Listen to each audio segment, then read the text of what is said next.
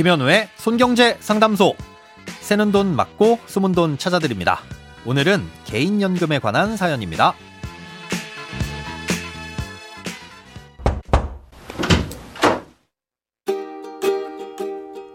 안녕하세요. 저는 현재 공공기관에서 일을 하고 있는데 만 60세가 되는 2029년 12월까지는 계속 직장을 다닐 생각입니다.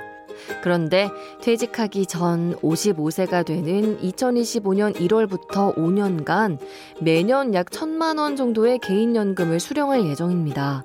상품 이름은 은행에서 2000년 12월에 가입한 신개인연금 신탁이고요.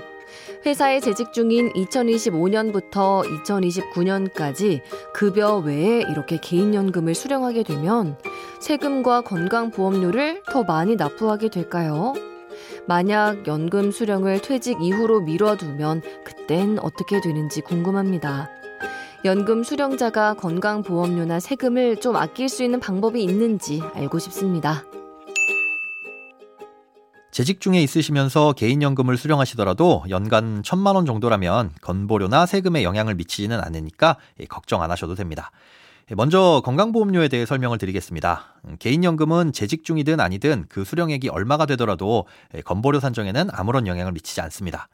하지만 같은 돈이라도 개인연금이 아닌 일반 금융상품에 넣었을 때는 얘기가 좀 달라지는데요.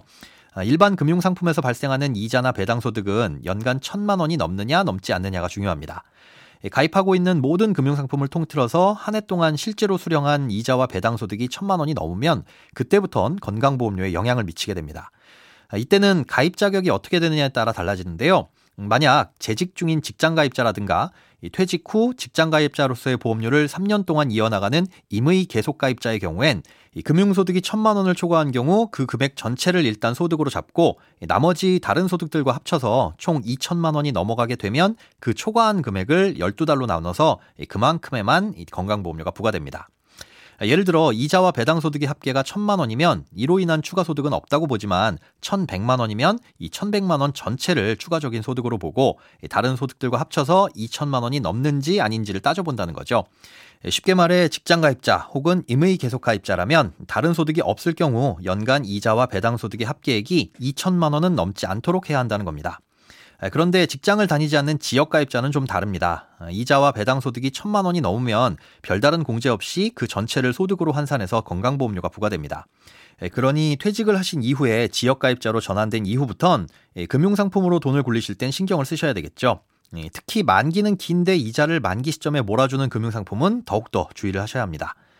다음으로 세금에 대해 설명드리겠습니다. 세금은 개인연금의 수령액이 연간 1,200만 원을 넘느냐 넘지 않느냐가 중요합니다.